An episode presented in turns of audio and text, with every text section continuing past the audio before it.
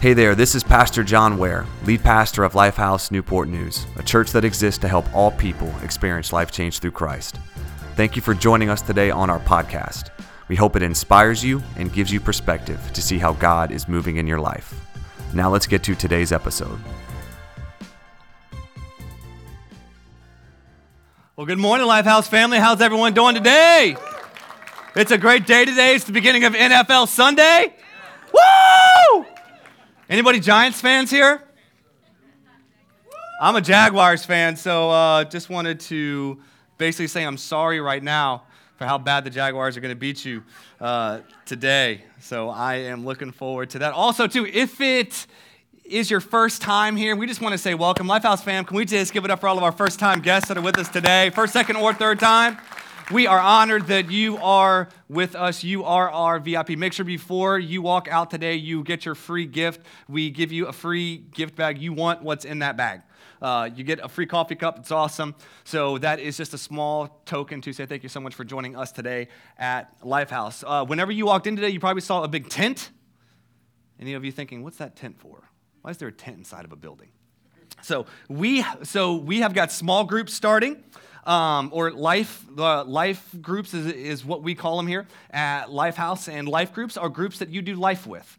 Basically, we, we've got different groups, smaller size groups that are between 8 to 12 people that gather together weekly for basically this. We, we say food, fellowship, and Jesus praise God. Those are three good, those are three awesome things food, fellowship, and Jesus. And we've got a new semester starting uh, the week of September 23rd. And look, we want you to get plugged in. We got groups, guys, guys groups, women's groups, running groups, exercise groups. We got prayer groups. We've got what else do we do we have here? I'm, I'm drawing a blank. We got 14 different groups. I know that. Okay, so there is a group for you. So look, today we're giving you a little extra nudge a little extra incentive if you sign up today. We want to give you a free shirt that says don't do life alone because really that is the whole point of life groups is we don't want you we don't want church for you just to be something that you come to on sundays we want it to be a community that you are a part of where you actually know people and they know you. So we've got this simple slogan don't do life by yourself. So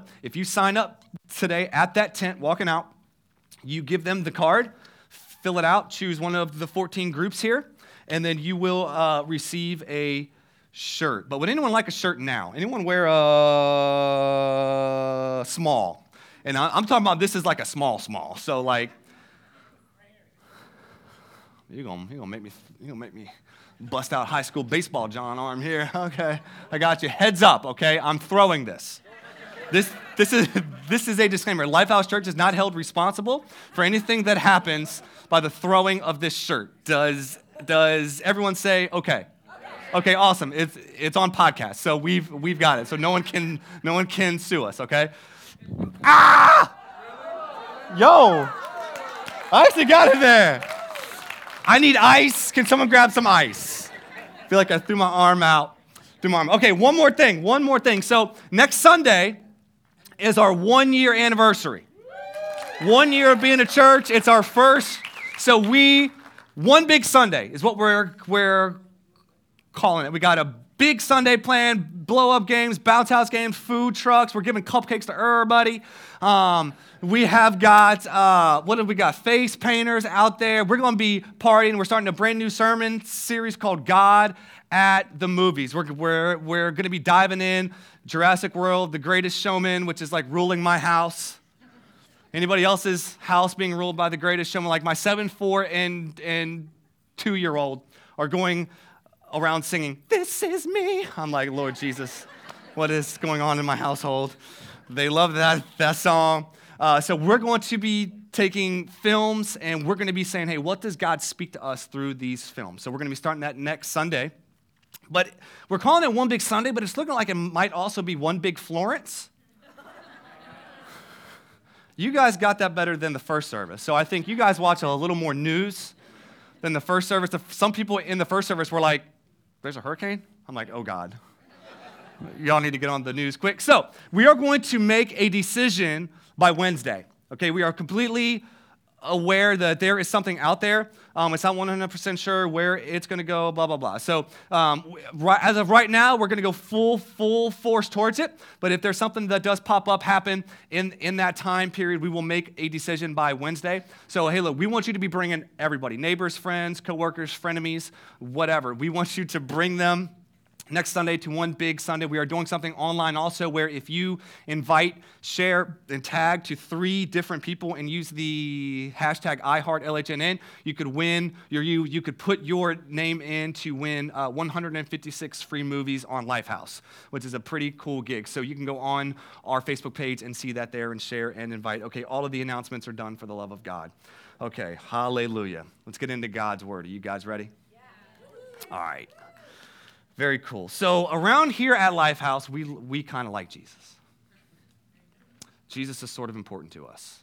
Um, because really the, the whole vision of, of this church is we want to help all people, and we, we really do mean that.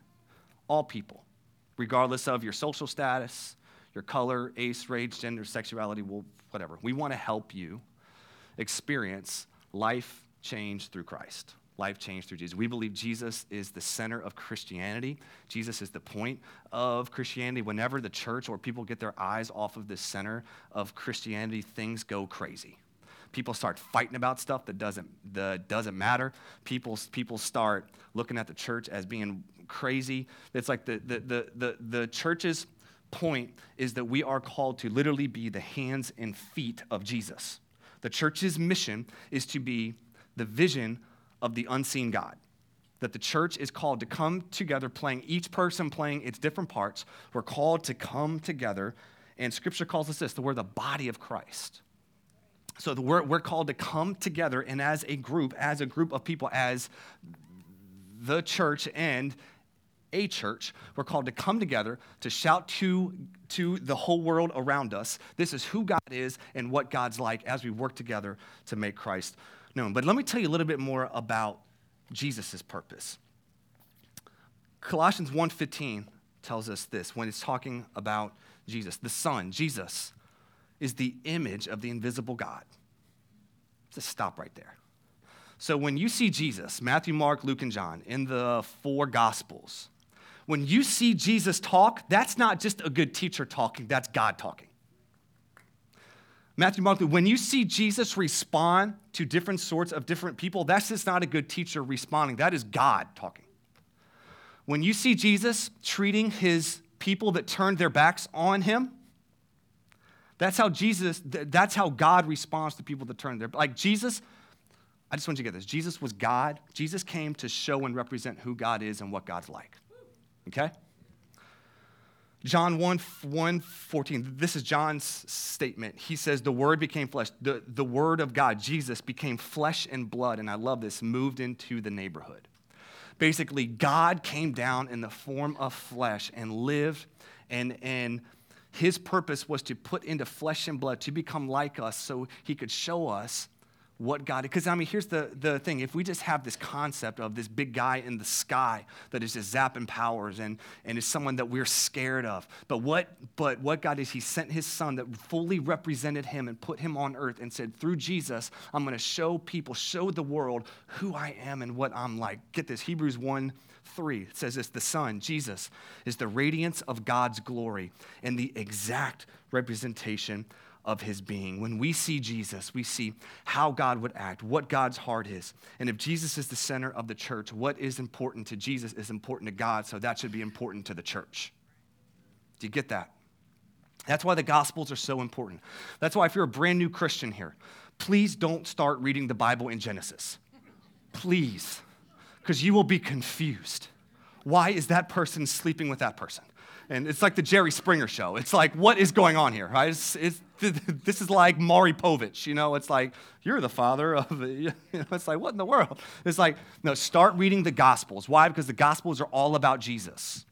But know when you're reading the Gospels, you're not just reading about a good teacher, you're not just reading about some cool guy. You're literally reading about how God would act, who God is, and what God would say in different, in different situations.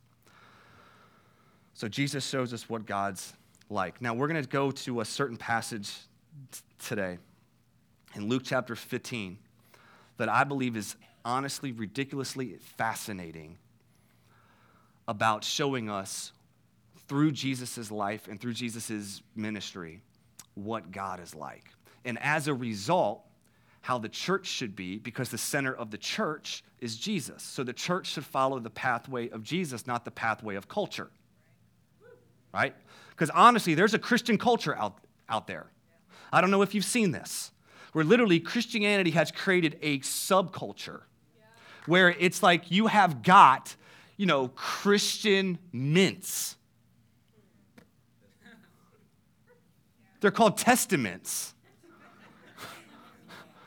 I'm like, someone is monetizing having good breath for the sake of Christ? you know what I'm saying? It's like you've got, I'm like, you know, I'm sorry, I did not say that in first service, but that's really funny. Uh, but it's like, if we're not careful, the church will create a subculture to get away from the world. When really the whole purpose of the church was not to run from the world, was, was to go to the world. Why? Because Jesus was sent from heaven to earth. Jesus sends the church to the world, and the church is supposed to be sent to the world.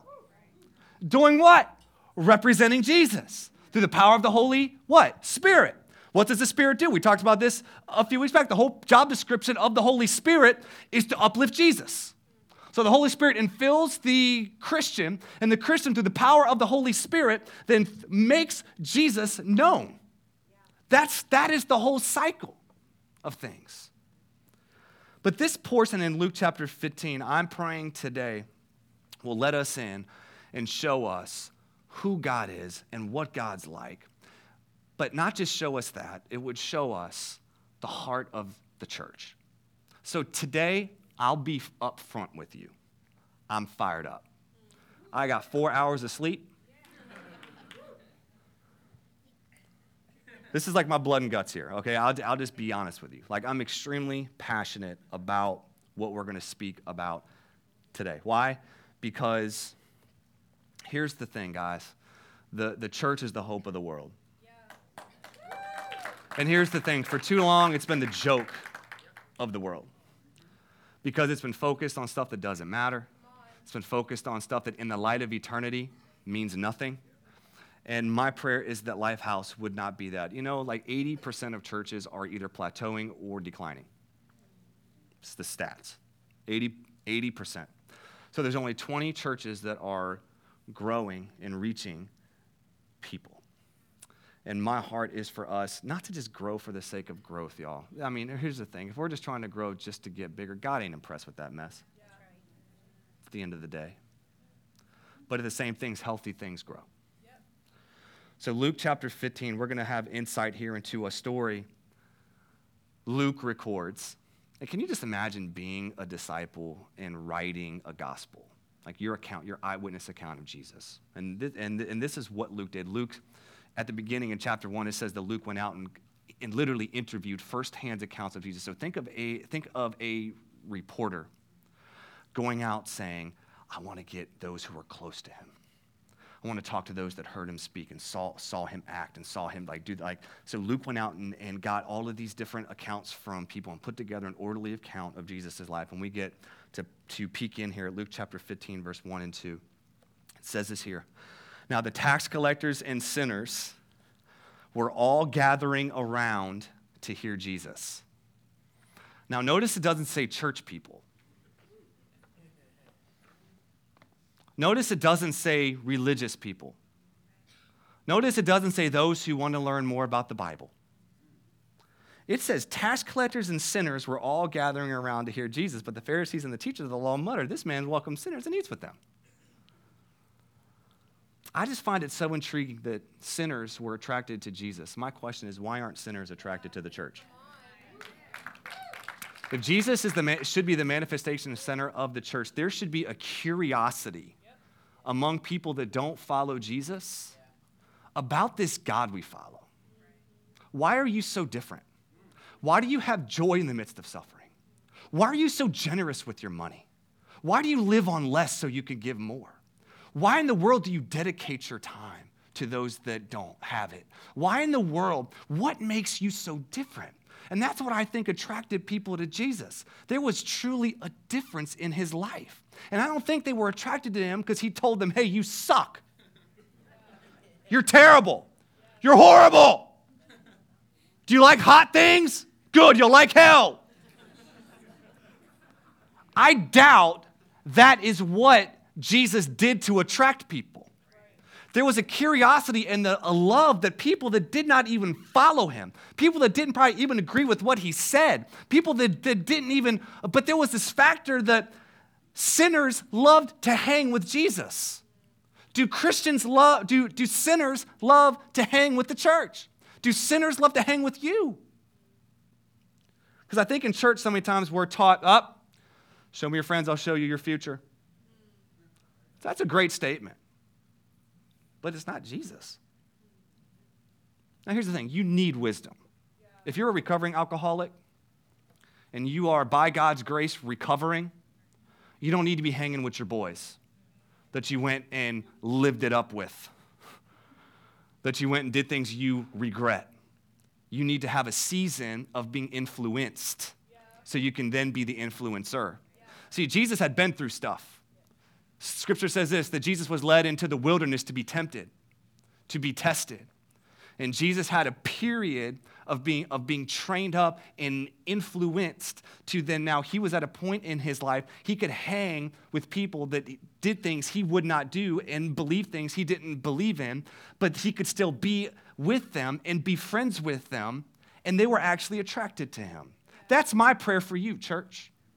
My prayer is that you'd be so influenced, you'd be so overtaken by who God is and what God's like. You can sit with someone that doesn't believe what, what you believe or live a lifestyle that you believe in, but you can still be friends with them.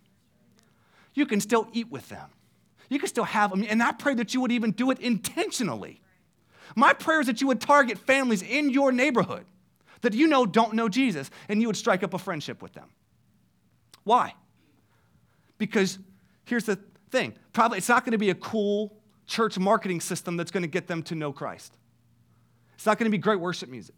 It's not going to be incredible preaching like me, okay? I'm just, I'm just, I'm just kidding. You know what? It's going to be flesh and blood representation of who Jesus is and what Jesus is like to that family. And that's what we're called to be. That's what we're called to do as the church. We're not called to come and be a social gathering on Sundays. We're called to be the literal hands and feet of Jesus to a lost and dying world. So Jesus comes and he's eating, and he's eating with them. Like in that culture, eating with somebody meant that you accept them. Not that you accept what they do, but you accept the beauty of the image of God in that person. And that's what Christians we have to make sure we focus on and that we identify with. There are people that I will eat with, that you should eat with, that, li- that live and, and believe things contrary to what you believe, but that should not keep you from becoming friends with them. Why? Because we honor the image of God in everybody. It Doesn't matter who you are, it doesn't matter. You are made in the image of God. And when he says that he ate with them, what he was saying was is that I accept the image of God in everybody.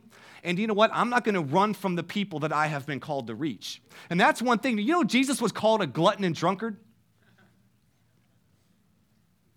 The religious leaders called Jesus a glutton and drunkard. Not because of what he did, but because of who he hung with. But Jesus did not let criticism keep him from his calling. And when you're called, you will receive criticism. When you're doing what God has called you to do, there will be a list of critics waiting and lining up that think you should, that, that they are God's will and voice in your life.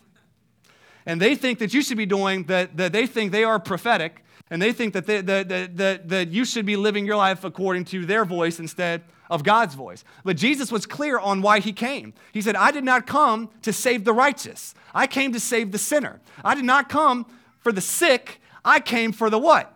No, I did that totally wrong. I got four hours of sleep. Let, let, me get some water here. Jesus, help me. Okay.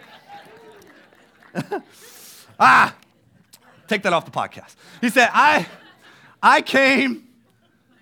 Oh man, what? I did not come for the for the well. There you go. Did not come for the well, I came for the sick.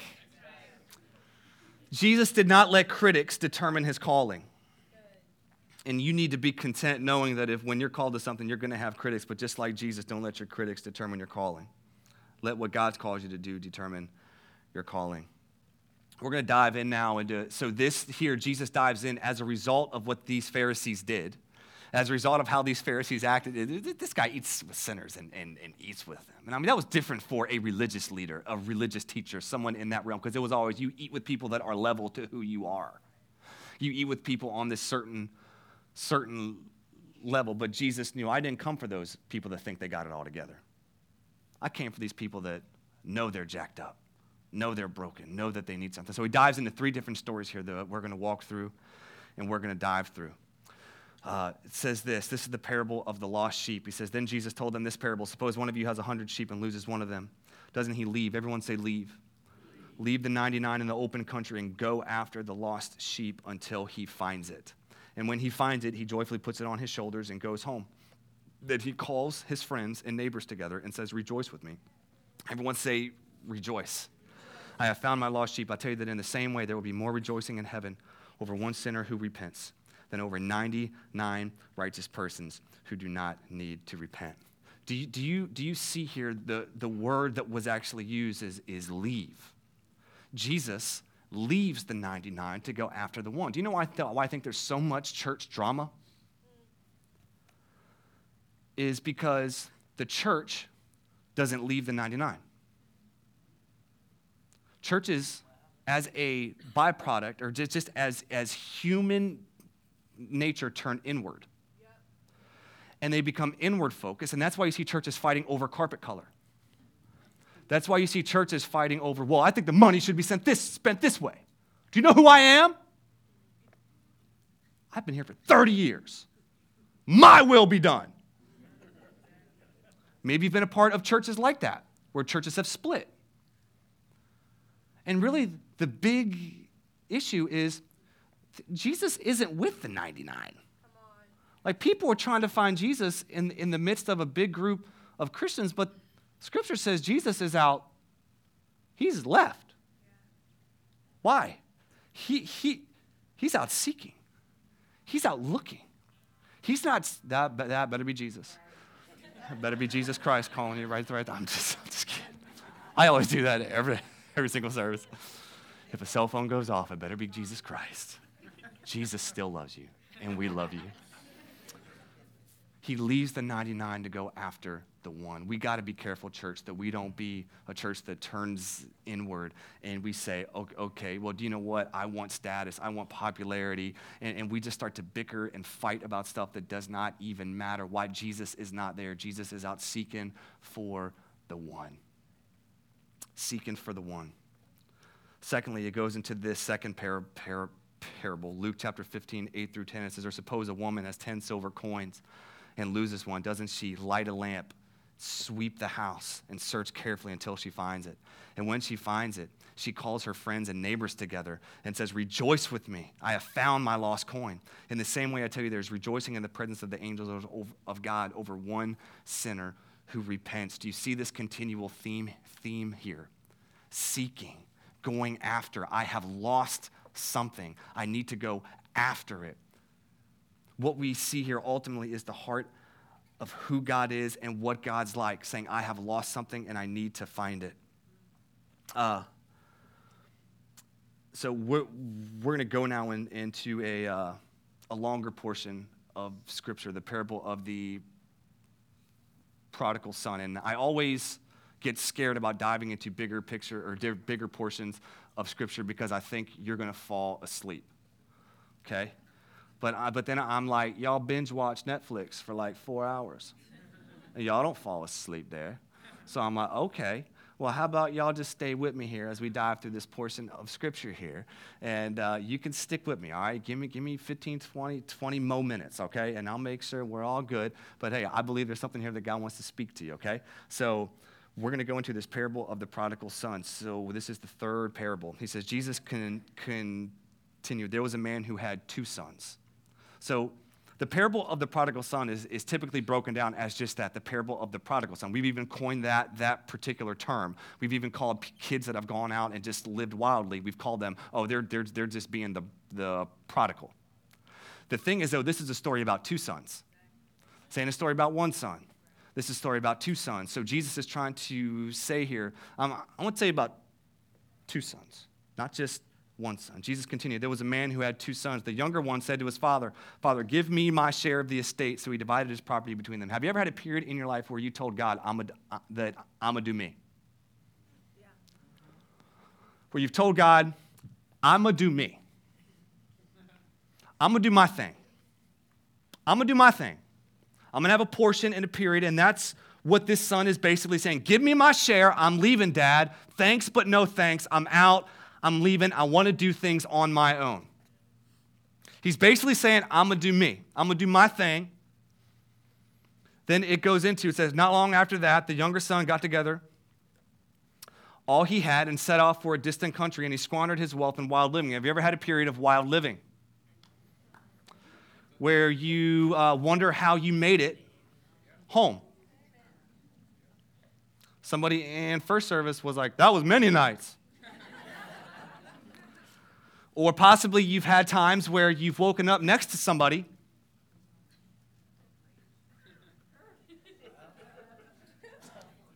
and you ain't know them, but y'all both didn't have clothes on. And you're like, what do with that person? You had a period of wild living. Yes, yo, some of y'all getting uncomfortable over here. Some of y'all, some of y'all like, oh Lord. Well, no, I mean, he had a period of wild living. I mean, imagine wild living. It says he had a period where he went out and lived it up. And lived it up, and whatever passion came to him, he fulfilled it. Whatever desire was there, he did it. No inhibitors, nothing inhibiting you from anything you felt you did. And it was awesome, it was great. But this is after he had spent everything. You ever gotten to that point where you felt like you spent everything? Where you've gotten to that point where you thought that way, that wild living way was so great? But then it says he spent everything and there was a severe famine in that whole country. I don't think it was just a famine of stuff, I think it was a famine of soul. Where he realized, I've not inhibited myself at all and I'm still empty. Everything that I thought would fill, has only made those, those desires worse and they've turned into life addictions. And that's what happens. Satan will bait your hook with whatever he can. Because he's in this business to steal from you, kill you, and destroy you. So he will bait the hook in your life with anything he can do to get you hooked on any sort of thing other than God. He will do it. You're just having fun. Just want to go have a little fun. You're 21 now. Let's go, let's go and have a little fun. I'll just go ahead and get drunk once. It's all right. You're just having fun. You're just celebrating. I'm, I'm just exploring my sexuality. I'm Just, you know, figuring stuff out. And you think it's all cute and nice and, and, and, and fun, but the enemy has a plan. Yes. You see fun, he sees, I've got him. He sees addiction. And many of us have formed life forming patterns, habits that we think are going to leave us after taking 21 days. And you keep trying and you keep trying and you keep trying and you realize, I can't stop this.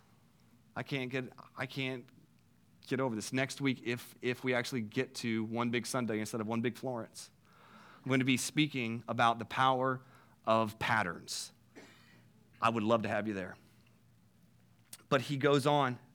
So after he had spent everything, he hit a famine. So he went and hired himself out to a citizen of that country who sent him into his field to feed pigs. He longed to fill his stomach with the pods that the pigs were eating, but no one gave him anything.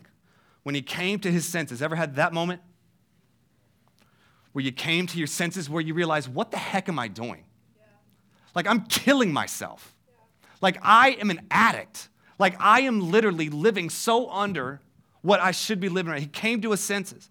He said, How many of my father's hired servants have food to spare, and here I am starving to death? I will set out and go back to my father and say to him, Father, I've sinned against heaven and against you. I'm no longer worthy to be called your son. Make me like one of your hired servants. So he got up and went to his father. He had a contrite heart. He came to his senses and realized, I need help. He came and he said, I'm going to lay my pride down. You know, the biggest thing that keeps us from God is our pride. Every sin is a root of pride. Of thinking my way's better. There's fulfillment in God sexually. I'm going to do things sexually my way. If you're anxious, you think the thing is just to numb it, get some alcohol, get, get some drugs, get some sex, get some TV, get some food. I'm going to numb the pain that I feel when God's presence is readily available for you to come into the throne of grace and receive grace for what you need. He, ran, he came to this place of, of realizing I can't do it on my own. So he says this. He got up and went to his father. But I love this part here. He says, But while he was still a long way off, and you were a long way off, some of y'all, you weren't even looking for God at all. But let me tell you this God's been looking for you. You know, in Christian culture, you know, I talked about Christian culture earlier. It, there's this whole debate about this song, Reckless Love. I don't know if you've seen this, this, this whole debate going on. If, if you haven't, good. Stay away from it. Just, just mind your business. Don't worry about it. But there's this whole thing going on about the song Reckless Love, and you've got people saying that's the most horrific song ever. Why? Because God's not reckless. God is not reckless. God is God, and He is not reckless. My God is not reckless. Okay? I mean, I'm honestly, there's blogs, posts out there, like calling people that sing this song her- heretics. Um, and I've I had somebody talk to me about that, and I, I just said, hey, um, have you ever lost your kid at Busch Gardens? Because I have. Remember, Kristen and, and I, we, uh, we only had one kid at this point, Jackson. He was probably about three or something like that. And we, um, he was playing at good old Elmo's World. Great hellhole that Elmo, I'm just kidding. all, y'all, all y'all parents know when it's summertime, you go to Elmo's World so you can have a break. All right, so you get him in the, the water section you know, it's all good. Da, da, da. So me and Kristen did that, and we were sitting down, and, you know, wanting a break on our cell phone, checking Facebook or something. You know, I thought she was watching. She thought I was watching. All those things, kind of look up. Hey, babe, have you seen Jackson? She's like, I thought you were watching him. So then you get a, then you get that feeling. You ever had that feeling, parents? Oh, crap. So that, that, that's when you kind of start getting, getting, getting up and kind of doing the concerned parent look.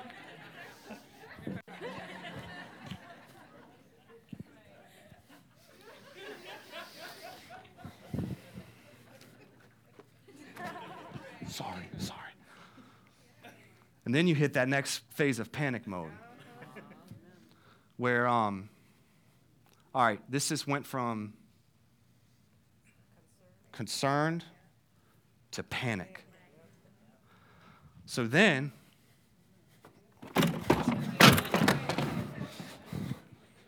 have you seen my son? And then, you know what the awesome thing is? Other parents join in. Because they, they know that feeling. They know that concerned look. They know that concerned feeling of, there's something not right here. Um, I, I know what it's like. So then you got a bunch of people going around looking. And, and I said, You want to talk about the reckless love of God? Do you know what the reckless love of God? God is not reckless, right? But His love is reckless. Why? Because it pursues, it goes to any depths, any place to where you are. Why? Because He was desperate for you. He loves you. He created you, and He will throw over. That's why it says, There's no wall you won't climb up. What's it say? What does it say? Uh, there's no wall you won't kick down, no lie you won't tear down. Coming after me. There's no, I mean, what that is is basically saying that is the God's reckless love tearing anything down that separates you from Him. That's what that is. And that is what God's love is like. But that's just not Jesus' love. That, that love should, should and through Jesus come into the church and be the church's heart for the world. So Jackson, we are looking for him, looking for him. And homeboy was playing with ducks. This little duck stand. So I'm ready to go over there and throw the duck stand and tell the 14 year old kid that's getting paid two bucks an hour, yo, bro, three year old by himself, unnormal, maybe let someone know. But when we found him,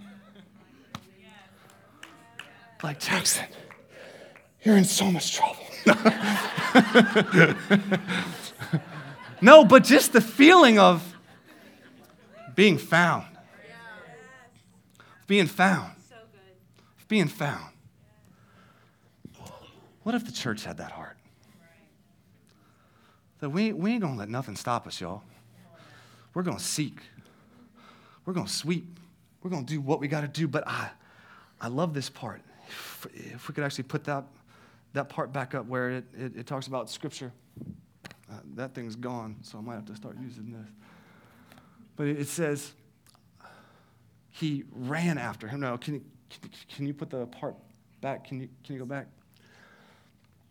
It says that where I'm so lost. Our service, some with the fool. When he came to his senses, go forward. I'm sorry, church. I need help. I'm running on four hours sleep. He says, I am no longer your son. But while he was still a afar off, his father saw him and was filled with compassion. Y'all, let me, let me tell you the correlation between seeing and compassion. Yeah. Some of y'all have no compassion because you don't see with God's eyes.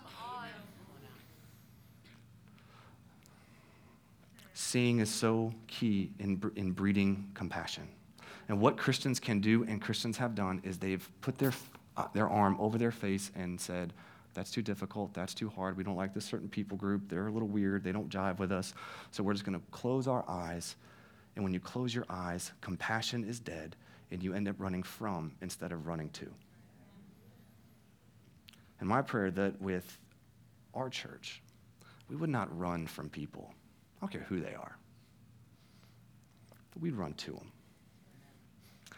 And that's going to come only when our eyes get open. One things that I pray over over Jackson, that I just kind of pray over him, that I just pray over him every single night unless he falls asleep. I just kind of start right at the head, and I kind of and I and I kind of just work, and I and I kind of just like go down and say, God, so I, I just pray, God, give him your thoughts. God, let him have your thoughts. God, let him hear what you hear. God, give him a, let him be sensitive to the voice of God. And this is stuff you can pray, and you should be praying over your kids. There's parents, there's nothing more powerful than you grabbing your kids and praying over them. I want to encourage every parent here, if you have kids, I know it's awkward, I know it's weird, but I don't care. Because there's power in prayer. And you're, you're, you're praying prayers over, over your kids that are, that are prayers that are going to cover them for years. Why? Because every prayer spoken, I believe this is prophetic, meaning it carries weight, it, car- it carries meaning, and you don't know when that prayer is going to be answered. I pray, God, let them hear what you hear. Then I pray, God, let him see what you see. Let him see people the way you see people. Let him see people's potential instead of people's past. Let him see through eyes of faith instead through eyes of doubt. That's a prayer that I just want us just to stop real quick and just pray to, together. Can we?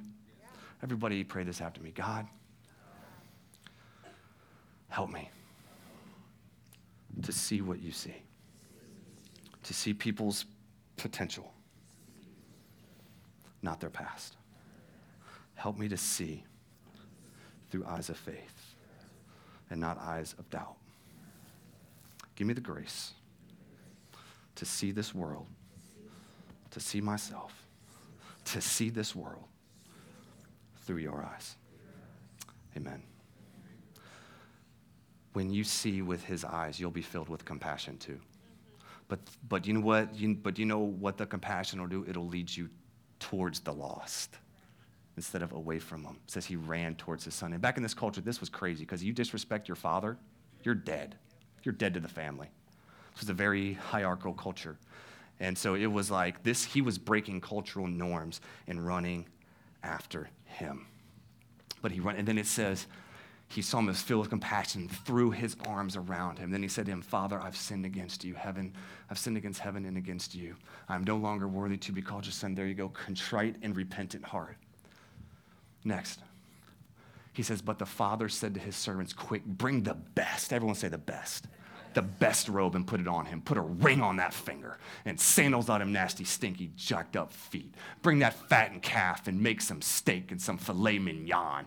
And let's, let's get some, uh, uh, what comes from cows? Help me, people. Uh, brisket. Let's do some brisket, man. Let's have a feast and celebrate. For this lost son of mine was dead and is alive again. He was lost and is found. So they begin to, say, you know what this is? This is the gospel.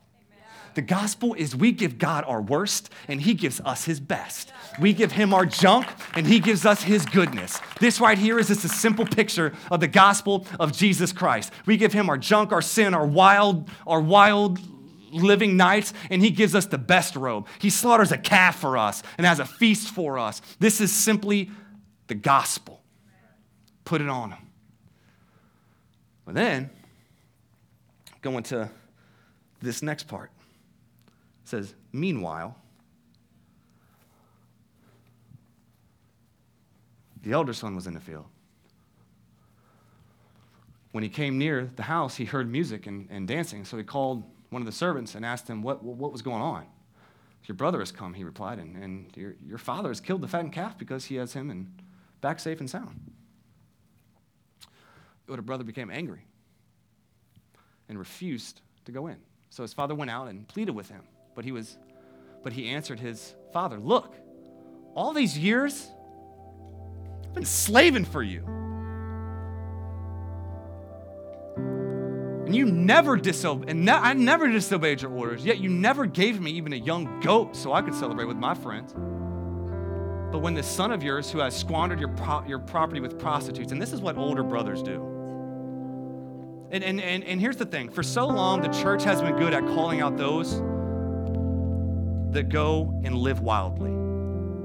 But they've never done a good job of calling out those like the older brother. The church tends to focus on those, oh, yeah, they're living crazy, drinking alcohol, smoking, weed, and drinking. One day they'll come around and come back to church. Maybe they'll get their life right. But you've got people that have been in the church for 20, 30 years, longer than that, that are in the Father's house but don't have the Father's heart.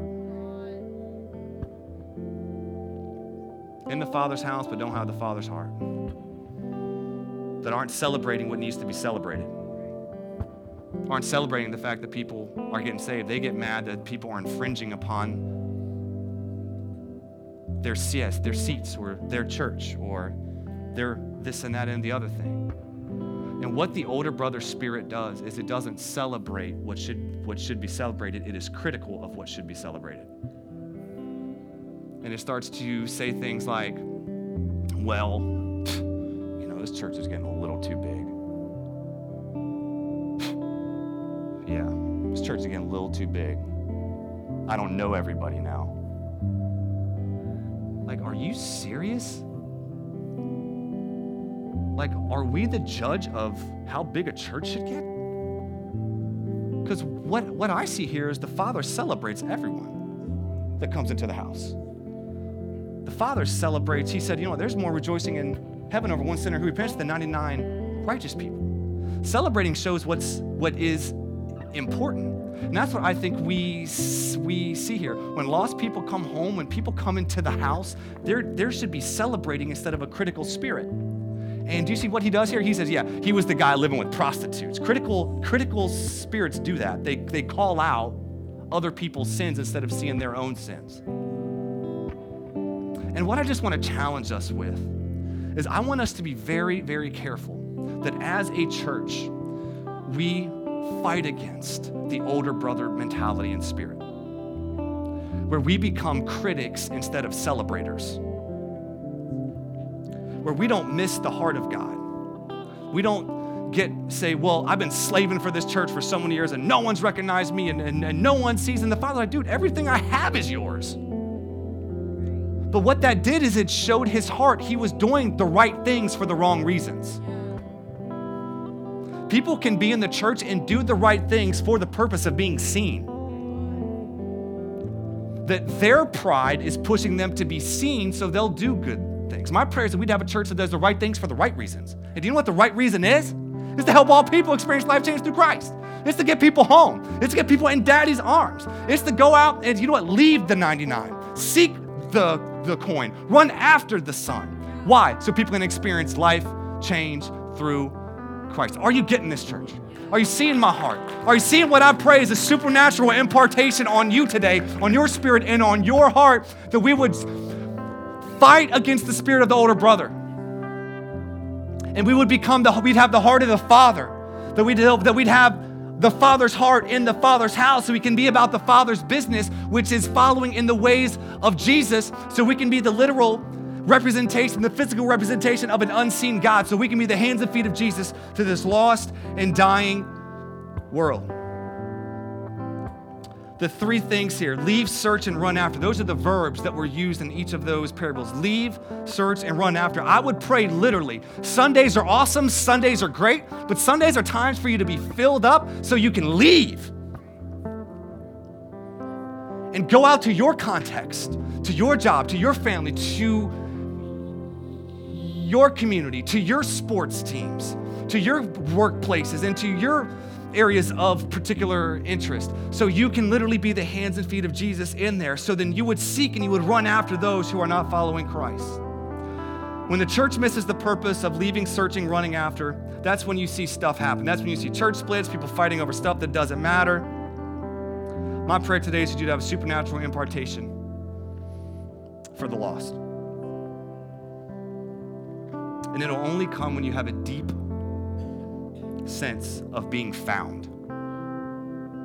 Why? Found people find people. I think one of the greatest indicators that you've been found, that you have a deep sense and recollection of the gospel of Jesus Christ. You're like, you know the depths of what you've been saved from. Like, you understand, I have been, I wasn't just a bad person and I became good. I was a dead person that became alive. And when you realize that and you get that, that reckless love that saved you becomes the reckless love that you use to go and want to save others. But it's going to take you being like Jesus, hanging out with some sinners, hanging out with some people that don't believe the way that you do, hanging out with some people that live a lifestyle that's contrary to what you think is particularly right.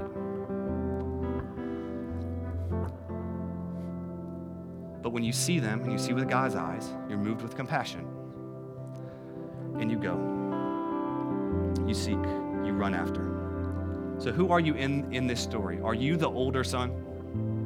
The one that wants to be critical of everything? You're, you're like the church guy that just points your finger at everything that does wrong? Y'all, if you're looking for a perfect church, you are so doomed.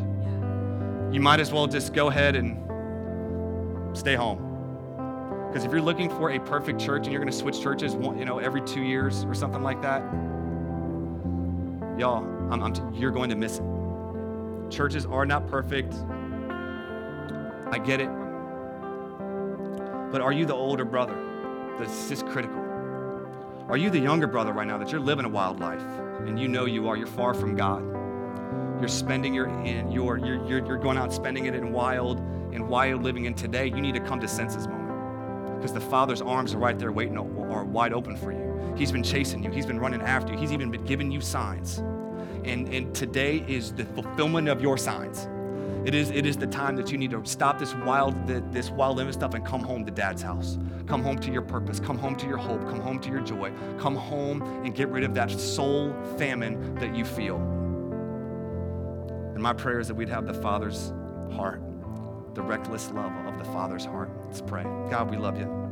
Thank you for today. Thank you for your word. God, as we go back into singing this song about the reckless love of God, I pray that people would do some business with you. And if they've lost sight of the power of the gospel, if they've lost sight of the goodness of God, if, if they've lost sight of the fact that they have been found, and I pray that they would have a renewed encounter with you. a renewed encounter with you.